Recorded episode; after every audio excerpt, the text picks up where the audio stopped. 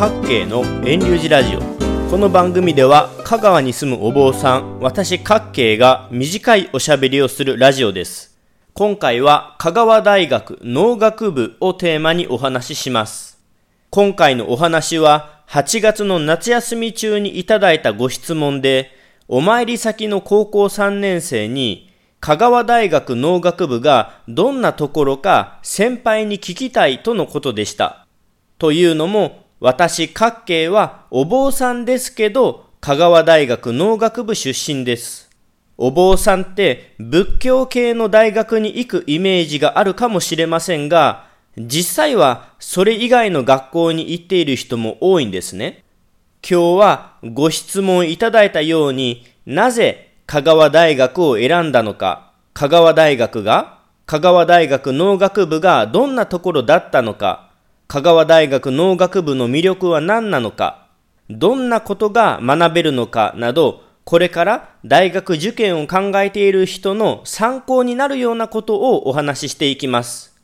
ただし注意点があります。私が香川大学に入学したのは10年以上前のことです。その時と今では受験内容も違うでしょうし、大学生活も違うかもしれません。香川大学農学部で今ホットな話題というのもわかりませんので、あくまで10年ほど前の話ということで聞いていただけたら幸いです。まずはじめに、私が香川大学を選んだ理由についてです。理由はいくつかありますが、一つは通いやすさ、一つは家庭環境、一つは国立大学であること、一つは私の学力の4つが決め手でした。香川県は日本一狭い県です。香川大学農学部に入学してから分かったことですが、意外と香川県の外から通っている人も多いんですね。私の同学年ですと、香川県と岡山県出身の人が6割ほどで、あとは愛媛、徳島県や兵庫、広島県が多かったです。香川大学1年生、2年生の時によく通う幸町キャンパスは高松駅の近くなので、下宿せずに実家通いをしていた県外の人もそれなりにいました。毎日岡山や広島から瀬戸大橋を通って通う人もいました。香川県の丸亀市に住む私も電車を利用して1時間ほどで大学に着くので、香川県に住んでいる人なら香川大学はとっても通いやすい大学だと思います。私は利用しませんでしたが、高松駅で自転車をレンタルしている人も多かったです。高松駅周辺は坂のない平らな土地なので、自転車での移動が便利だそうです。そしてこれは私事の理由ですが、ちょうど私が大学受験をするときに、私の祖母が倒れてお寺のことが回らなくなったんですね。住職の父も本山のお勤めがあって、地坊のお寺を不在にすることが多かったので、私が寺を出て開けるとお寺が困るので、それなら私が寺の手伝いをしながら寺から通学できる大学はどこかなと考えると、アクセスの良い地元の香川大学ということになりました。香川大学農学部は高松市の三木町で、高松市の東側ですが、高速道路を使えば1時間以内に通えるのもいい点でした。あと、香川大学は国立大学で学費が安いというのもいいですね。また、偏差値はそんなに高くないため、香川大学は国立大学の中では入学しやすいのもあります。10年ほど前の合格最低点は550点ぐらいでした。私はセンター試験で650点ほどだったので、センター試験の段階でほぼ合格確実だったのも選んだポイントでした。他の有名国立大学でしたら700点や750点、医学部なら800点以上とかなりの学力が必要ですが、香川大学でしたらセンター試験、今でしたら大学入学共通テストですか、この一次試験でそれなりの点を取っていれば香川大学は入学しやすい国立大学なので、私にとっては家庭の状況や通いやすさという点を考えますと、香川大学が一番の選択でした。農学部を選んだ理由は単純に一番面白そうな学部だったからです。もともと屋外に出てフィールドで何かをするのが好きだったので、農学なら外でいろんな学びができると思ったことと、それと高校生の時に生物を学んでいなかったので大学で勉強してみたいなと思ったからです。以上4点、通いやすい立地、家庭の状況、国立大学であること、それなりの学力でも入学しやすいこと、これらが私が香川大学を選んだ理由です。農学部を選んだのはなんとなく一番面白そうだと思ったからです。続けて香川大学や香川大学農学部がどんなところだったかをお話しします。香川大学は香川県の県庁所在地である高松市にある国立大学です。メインキャンパスは高松駅に近い幸町で、教育学部、法学部、経済学部があります。農学部や医学部、工学部はこのメインキャンパスから結構離れたところにあります。農学部に入学した人でも1年次は全学部共通科目を学ぶ必要があるので、最初の1年次の前半半年は水曜日のみ三木町の農学部キャンパスに移動して学ぶことになります。これが1年次の後期になると火曜日水曜日に農学部に行くようになります。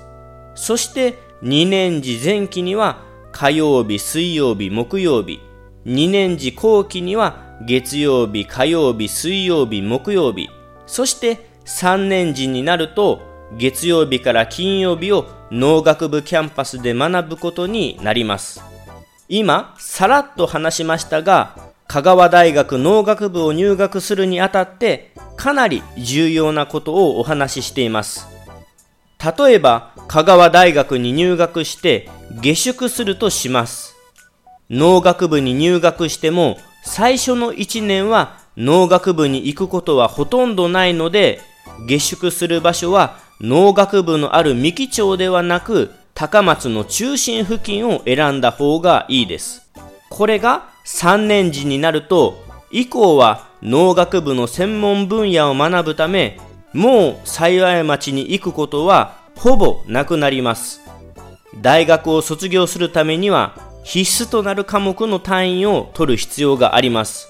つまりキャンパスが離れたところにある農学部は最初の2年間はきちんとメインキャンパスがある幸町での全学部共通科目の単位を取得しないと、4年間で無事卒業するのが難しくなってしまいます。幸町から農学部がある三木町まで車で30分ほどかかるので、3年次以降になって三木町から幸町まで講義を受けに行くのは、メインである農学部での講義を受けにくくなるので、研究室選びから卒業までかなり不利になります。ですので農学部に入学するのであれば、最初の2年間は幸町でしか取ることができない必須の講義を受けることに注意しましょう。それとこれは私が入学した時のキャンパス説明であったんですが、香川大学農学部では教育学部に入学しなくても教職員免許を取得できるそうです。ただ実際には教員免許を香川大学農学部で取るのは難しいと思います。私と同じ農学部の研究室にいた人がなんとか教員免許を取得したんですが、大学3年4年の時も幸町キャンパスに行って教職の専門の授業を受けていましたし、夏には教育実習にも行っていました。先ほども言いましたが、農学部のある三木町キャンパスと幸町キャンパスは距離があるので、教員免許を取るためには農学部での講義をうまく組み立てないといけないですし、自分の研究にも支障が出てきます。ですから農学部に入学して教員免許を取る人は実際にはかなり少なかったという印象です。香川大学農学部がどんなところだったのかについてももう少し詳しくお話しします。先ほどからお話ししていますように、農学部はメインキャンパスの幸町から結構離れています。車で移動しますとだいたい30分ほどかかります。電車の場合 JR 高松駅を降りた後、ことでん高松築港駅の長尾線に乗って農学部前駅にて降ります。だいたい30分ほど高松駅からかかります。言い方は悪いですが、高松市中心部と比べるとだいぶ偏僻なところです。大きな商業施設もなければ飲食店もないです。おうどん屋さんも数えるほどです。それと農学部の北 2km ほどには医学部があります。しかし農学部と医学部の交流はほぼありません。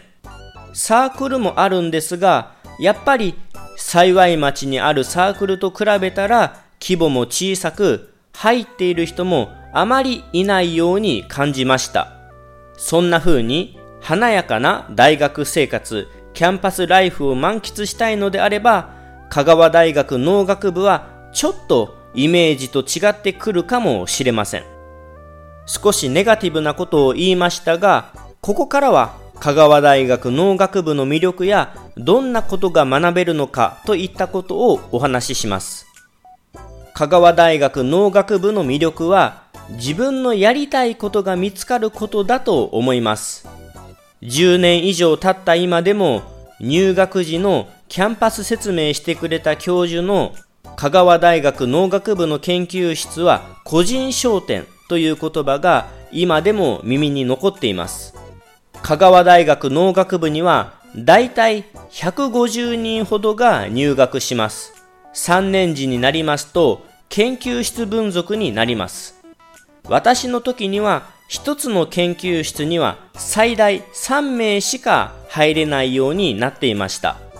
香川大学農学部の研究室は60以上もあって、それぞれ教授や准教授が専門の研究分野の研究室を持っています。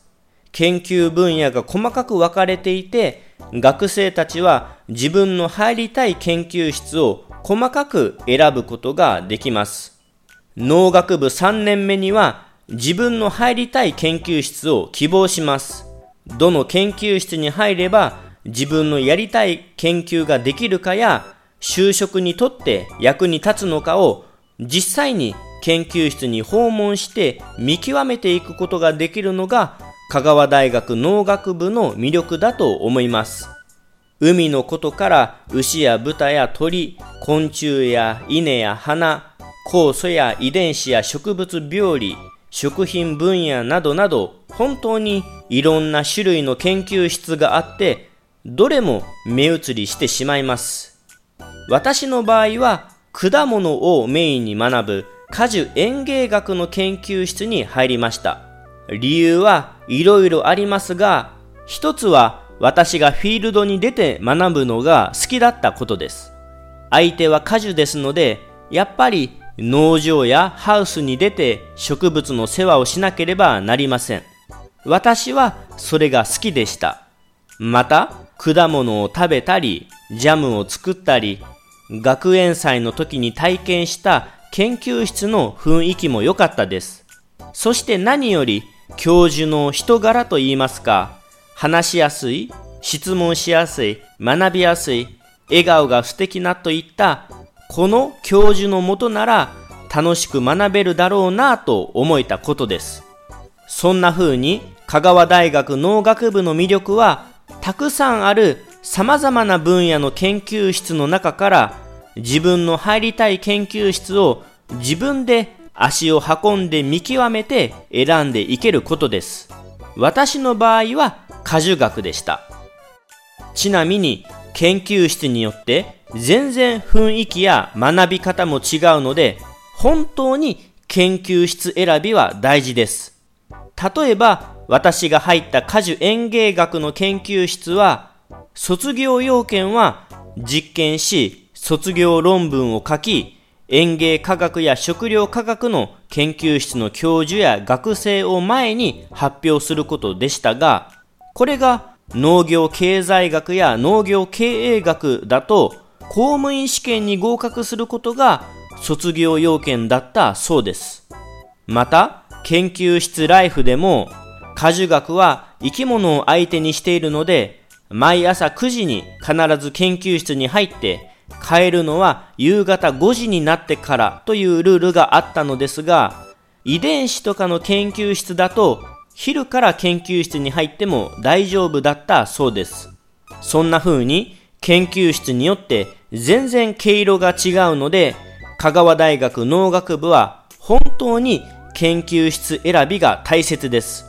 そのため研究室分属までの3年間は自分が何を学びたいのか、どんなことをしたいのかを見極めていく時間だと思いました。ちなみに香川大学農学部は気象棟が世界でも最先端の研究分野となっています。そのため気象棟の研究室は相当人気が高く、倍率が高いそうです。今でこそ私たちもよく耳にするようになった気象棟レアシュガーですが、これを世界でリードしているのが香川大学農学部です。国際気象棟学会は香川大学農学部で開かれています。私の時にはなかったですけど、今では農学部に気象棟先端科学コースが開かれたそうなので、これから気象棟を学び世界の先端分野を学びたいのであれば、香川大学農学部に入学する価値は大いにあると思います。まだまだ気象棟は未知の領域がたくさんあるので、もし私が学生をやり直せるなら気象棟は本当に面白い分野だと思ってます。長くなりましたので、2021年9月14日のお話はここで一旦終わります。もしも他にも香川大学農学部のこんなことについて聞きたいことがあれば、よろしければメールを送ったり、直接私に質問していただければ幸いです。最後に私が入学前に抱いていた不安を一つ紹介します。それは高校生の時に生物を学んでいないと農学部に入るのはやめた方がいいのかなという不安です。